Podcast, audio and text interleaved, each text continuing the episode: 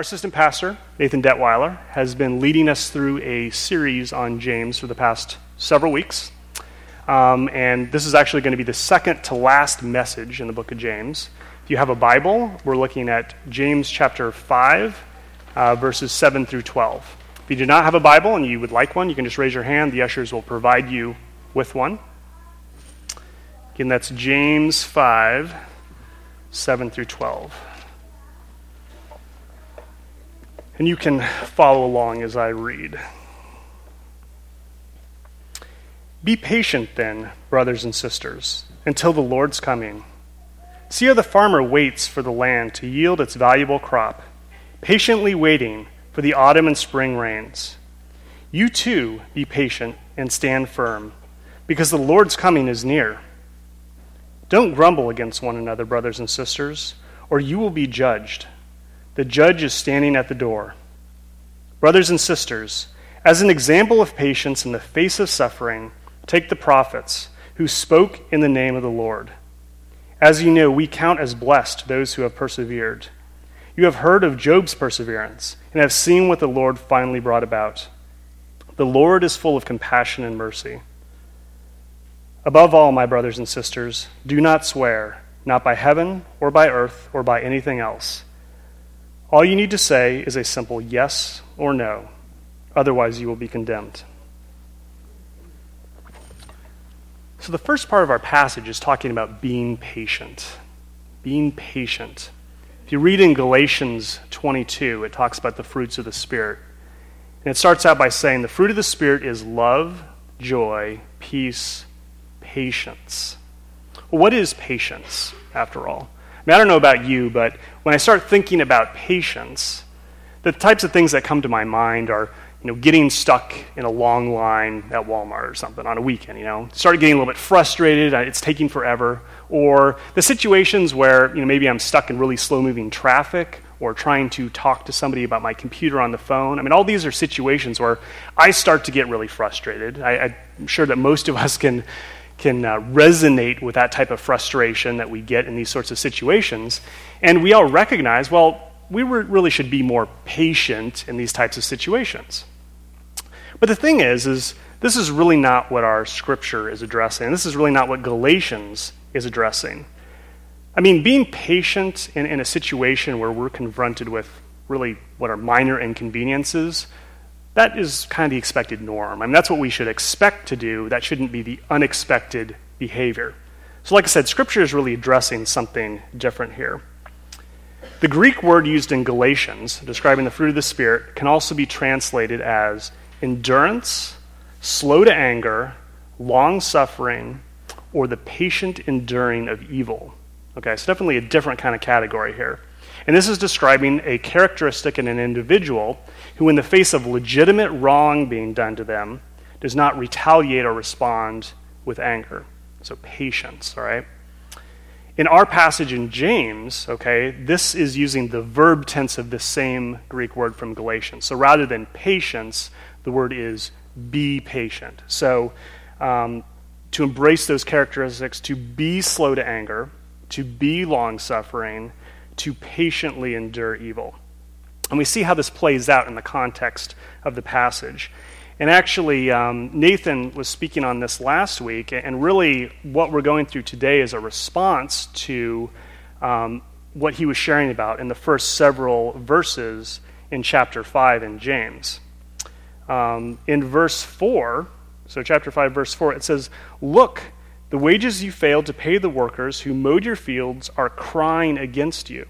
The cries of the harvesters have reached the ears of the Lord Almighty. And in verse 6, it says, You have condemned and murdered the innocent one who was not opposing you.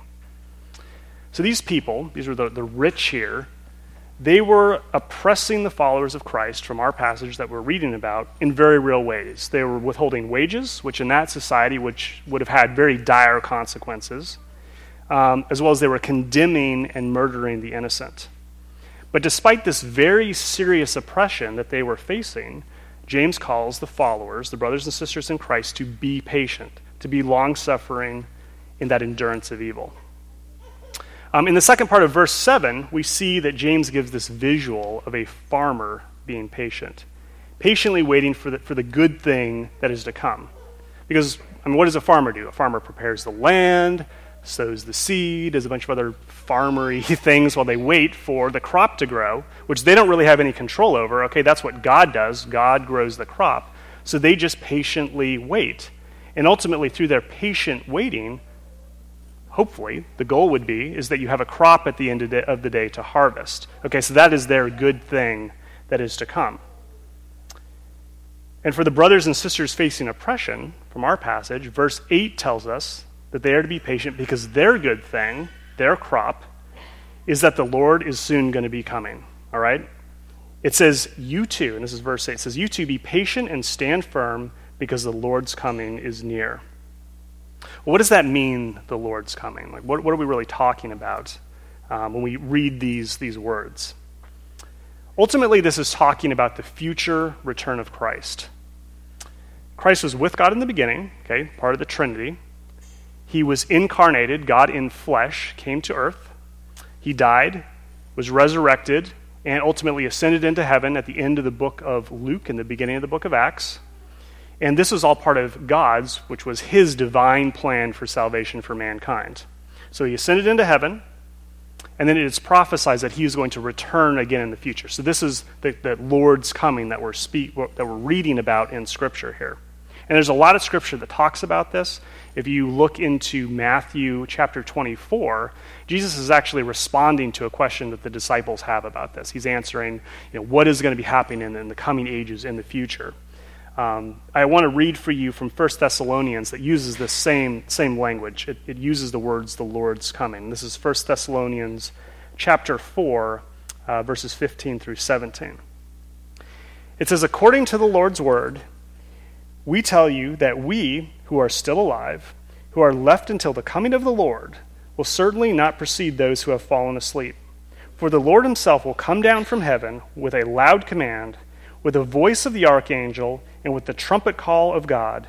And the dead in Christ will rise first. After that, we who are still alive and are left will be caught up together with them in the clouds to meet the Lord in the air.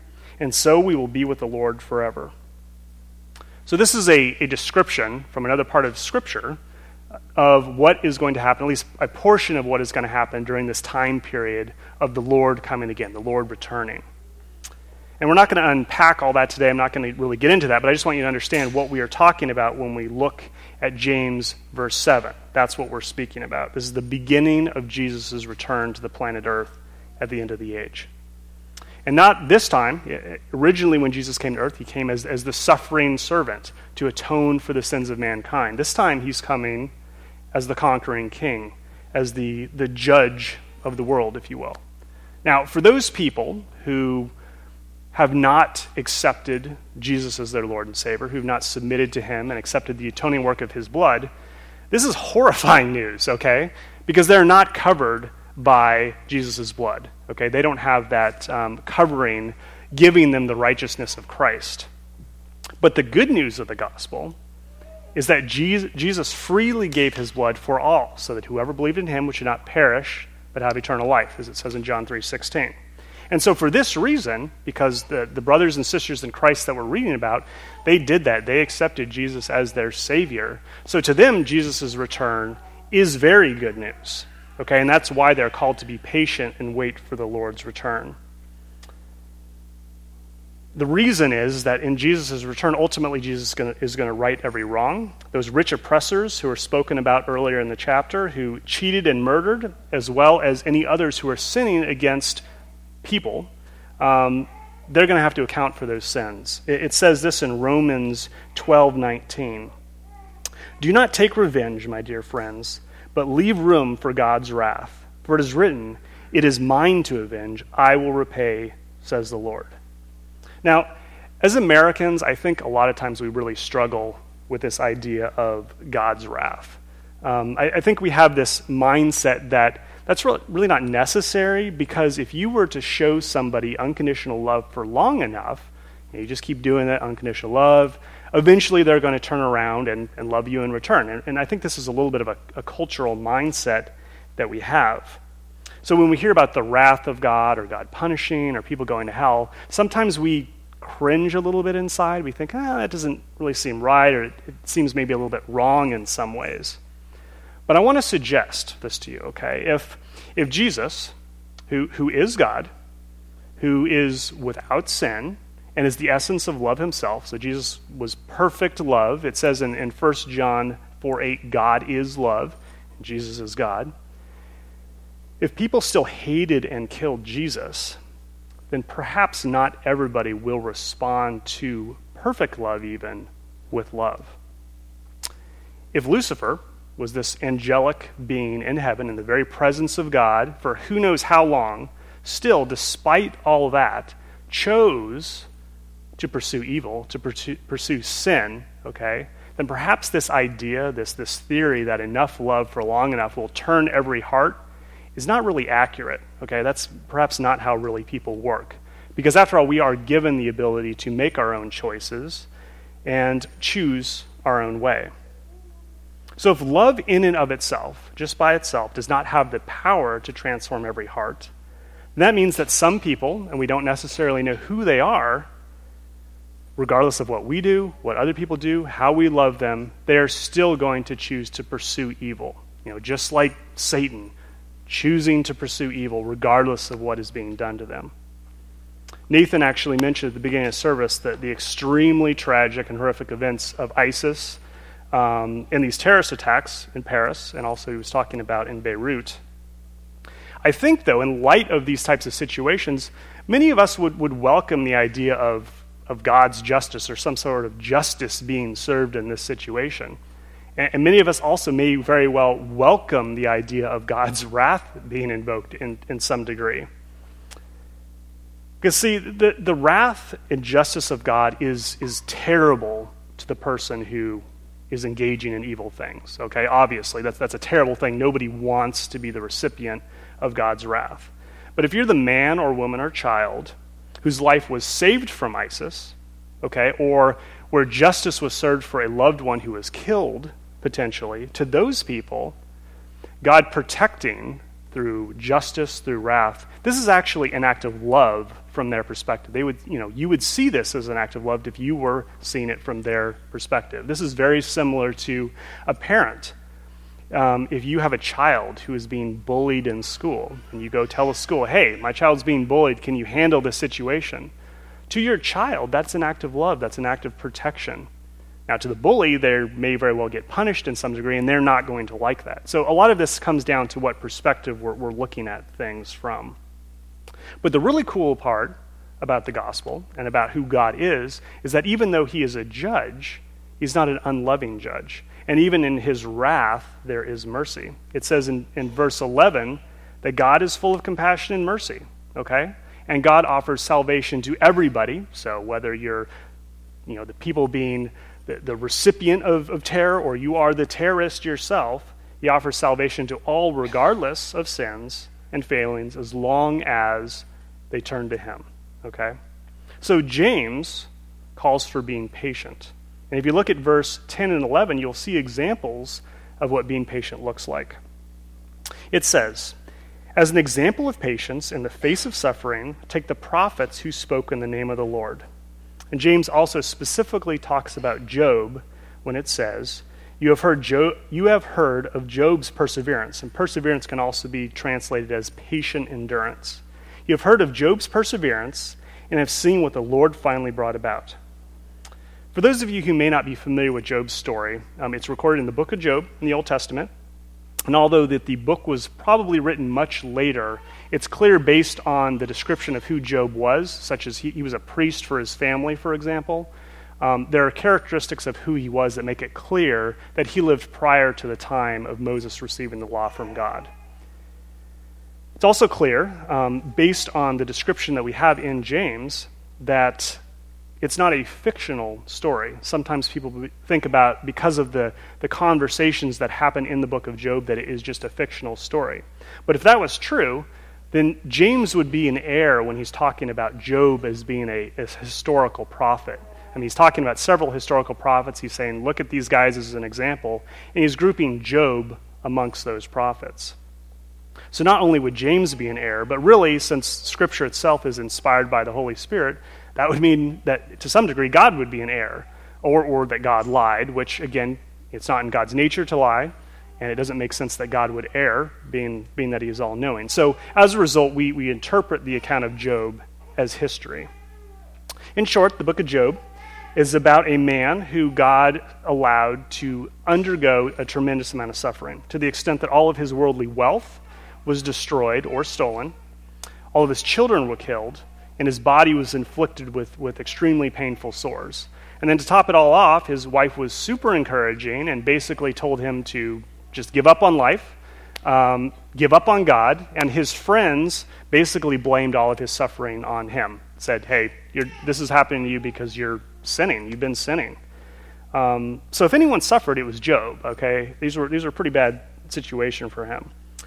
Yet, despite not understanding everything that was going on or why this was happening to him, and he even questioned God about it, he remained faithful, submissive, and obedient to God. And because of his faithfulness, it says at the very end of the book of Job that the Lord blessed the latter part of his life more than the former. And Job, again, is one of many prophets that are given as an example of what being patient looks like. That patience had a fruitful end for Job, similar to how the Christians being addressed in our passage from James will also be blessed. Now, this leads to a difficult question of application, okay? When we, we think about applying this idea of patience to our lives today. And this is really a question that Christians, I, I think, have been debating ever since Jesus said, turn the other cheek.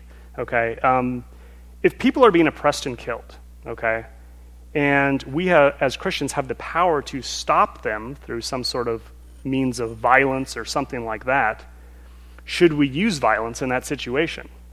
Or is violence us not being patient in our enduring of evil? um, or us not leaving vengeance to God. And I want to point out that there are many faithful Christians who are on extreme opposite ends of the spectrum. There are faithful Christians who would say, under no circumstances, even if I and my family is being threatened with death, is violence ever acceptable? And there are people on the other side who say, yes, there are situations where, where violence would be acceptable to deal with some of these situations. And it's not my intent today to, to get into unpacking all of this. It just, there's, there's a lot of people who've been debating about it for centuries. Um, but it is an important question, and it's something that we definitely need to be in prayer about and consider, especially in light of what our passage is saying. Because ultimately, that God's command in this passage for Christians who are facing very real oppression, very real suffering, death, is that God called them to be patient in their endurance of evil. And we must remember that God has been patient with us, and it makes sense that we also are patient with others. But again, the actual application of that is something we do need to continue to be in prayer about to what that actually looks like in, in different situations that we may be encountering. Now, before we move on in our passage, I want to jump back to verse 9, um, which says, Don't grumble against one another, brothers and sisters or you will be judged. The judge is standing at the door. Well, why do we grumble against one another? Do you have any idea why we grumble? I mean, I think typically, what? what? what? Okay, we don't get our way. Um, we're, we're usually being critical about people in some degree or, or about something that's happening, which is kind of the same idea. Um, we may just not like how somebody's doing something. Um, and really, I think that that's just another way of saying that we're, we're judging either a situation or an individual and how they're doing things. And we're familiar with passages such as Matthew 7 1 through 2, which says, Do not judge, or you too will be judged. For in the same way you judge others, you will be judged. And with the measure you use, it will be measured to you. Uh, Jesus also says in John 7 24, Stop judging by mere appearances, but instead judge correctly. Now, Nathan talked a lot about judging in the, in the past several weeks, um, and he gave us a really good biblical perspective on what that looks like to, to judge one another. That we're not to be judging based on our own thoughts, our own opinions and ideas and perspectives, but ultimately it is God who is the judge over all. And anything that we are doing is really just going to be a reflection of, of what He says, because we're all we're all under that same umbrella of judgment. So we can't cast judgment over here and not expect also to fall under that same thing. And as a result, we really need to approach this with a lot of mercy and a lot of grace, as we would hope that when it comes to our own sins, we are also approached with mercy and grace. It says this in Galatians 6 1. Brothers and sisters, if someone is caught in sin, you who live by the Spirit should restore that person gently. So in verse 9, when James is telling Christians to not grumble about each other, to not judge one another, and again, that's an improper, and biblical judgment.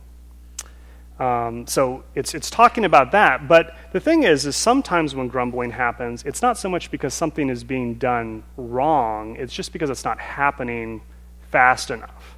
Okay? Um, and really, if you think about it in that way, it, it, ties back into this idea of being impatient. Really, we're grumbling because we're just impatient with the situation.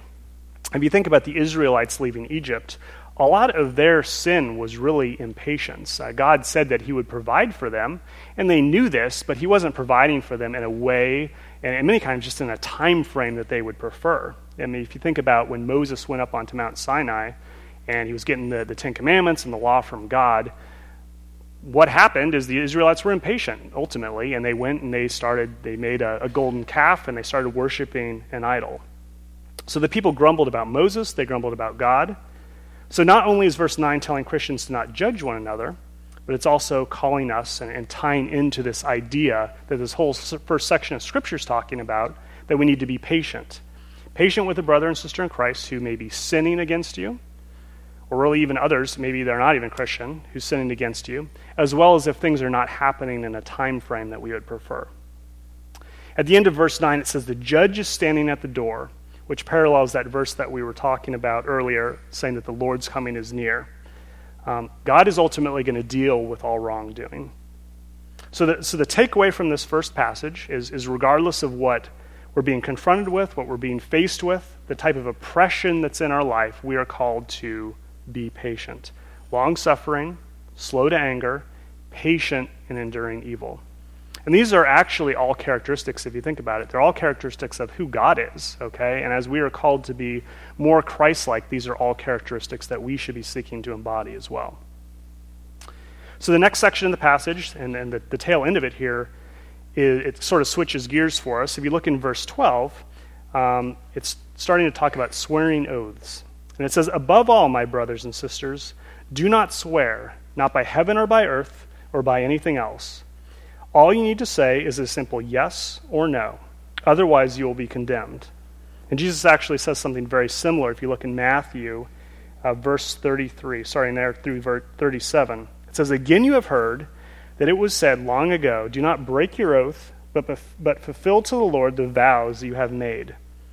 But I tell you, do not swear an oath at all either by heaven, for it is God's throne, or by earth, for it is his footstool, or by Jerusalem, for it is the city of the great king. And do not swear by your head, for you cannot make even one hair white or black. All you need to say is simply yes or no. Anything beyond this comes from the evil one. There's two quick things I want to focus on here about this, this last section. The first has to do with integrity and commitment. If I say I'm going to do something, and then I don't do it, what does that make me? A liar. Yeah, I'm a liar. Basically, I'm saying something with my mouth that I'm going to do, but then my actions don't follow it up. And so, whether I'm intending to do it or not, you know, this is, this is a poor representation. Um, I, I'm just not following through commandments. It is essentially me saying an untruth. Now, of course, none of us is going to be perfect, and, and it is possible that we are going to make commitments that we are ultimately going to break because of something happening, all right? But even in this, we are still representatives of Christ. And if we're demonstrating a pattern of not fulfilling our commitments, so we're saying yes to doing things and then we're just not doing them, we are representing the body of Christ at best at, as being unreliable, and at worst as being a bunch of liars. So, not a good thing. But the second part in this passage is talking about swearing oaths in general. Why do people take oaths? Like, why, if you go into a courtroom and they ask you to swear in a Bible, why are they doing that? I mean, really, as I've thought about this, I think ultimately it comes down to they don't otherwise expect you to tell the truth. Okay? It's like, this is the only way we're going to get this person to tell the truth, so we're going to make you swear on a Bible. In reality, the very insistence of requiring that somebody take an oath or something of that sort, some sort of a promise, reveals something in the character of the individuals involved. If we have to take an oath or make a promise to actually follow through on a commitment, the real problem is that we're not trustworthy or reliable to begin with. Okay, that, that's the real issue here.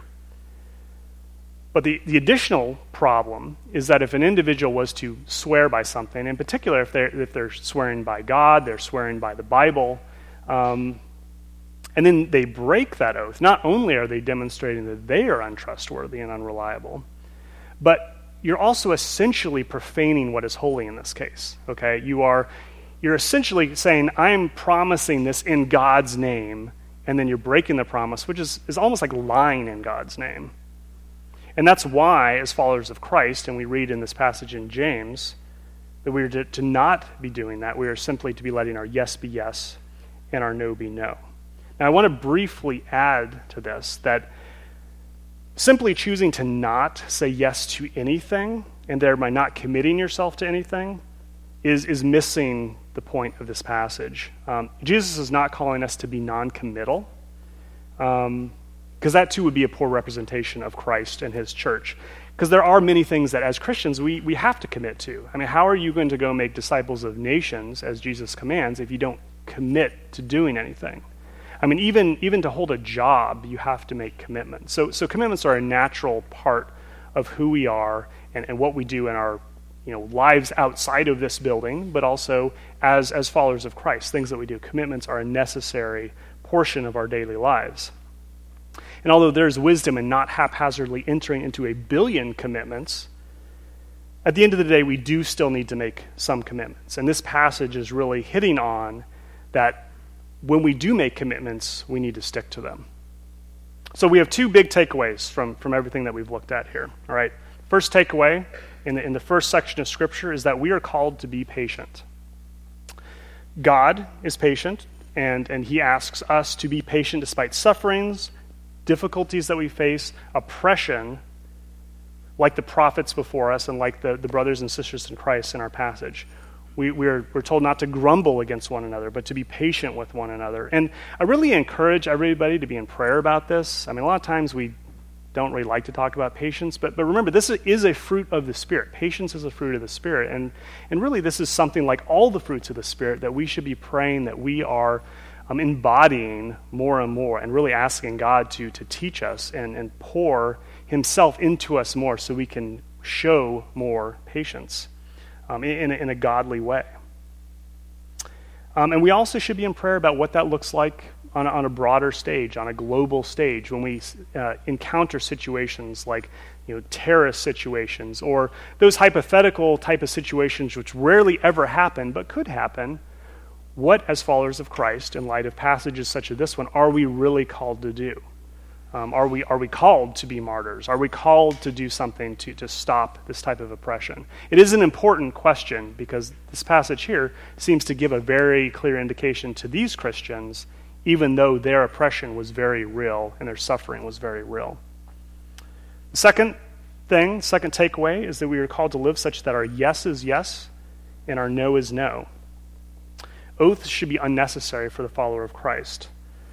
Now, unfortunately, most of us have probably adopted rather casual attitudes about this. And I think that, you know, myself included, we tend to make promises just because that's kind of how the day works. You, you make promises, you make commitments, and then you break them. Um, we really need to be in prayer about this too. Um, we need to ask for guidance and, and, strength so that we are fulfilling our commitments, such that our yes truly is yes and our no is no. Um, I'm going to pray, and then, like I said, I, I have an announcement to make that's going to be a little bit lengthy. I'm still going to try and get us out of here as close to 12 as possible, so don't get up after I finish praying. So let's pray. Lord, we just thank you for these words, and um, we just thank you for this, this message that you have called us to be patient. Despite how our, our blood may boil at times, at, at oppression that, that we face and others face, Lord, you st- still call us to be patient, Lord, as you have been so patient with us despite our sins and the evil that we have done in the world ourselves. Lord, help us to more correctly reflect you to this world. Lord, give us the wisdom to understand and, and apply this teaching to our lives. And Father, I also just pray that you would give us guidance when it comes to making commitments. Lord, help us to, to know when to say yes and when to say no, and to really recognize what that means. That we are not just making a simple commitment, Lord, but we are true representatives of you in all that we do, Lord, and we want to be the best representatives possible. So, Lord, give us that strength, give us that wisdom. Lord, we just thank you and pray all this in Jesus' name. Amen.